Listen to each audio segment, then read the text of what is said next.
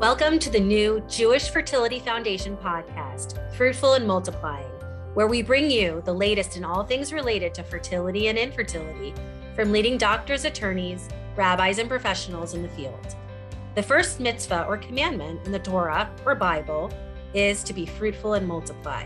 The verse in Genesis states, And God said to them, Be fruitful and multiply, and fill the earth.